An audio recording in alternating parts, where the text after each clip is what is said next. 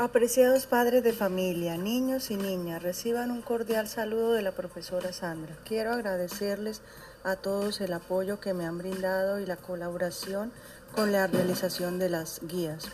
Aprecio y valoro mucho su esfuerzo que han realizado durante esta pandemia, en estos momentos tan difíciles que estamos pasando.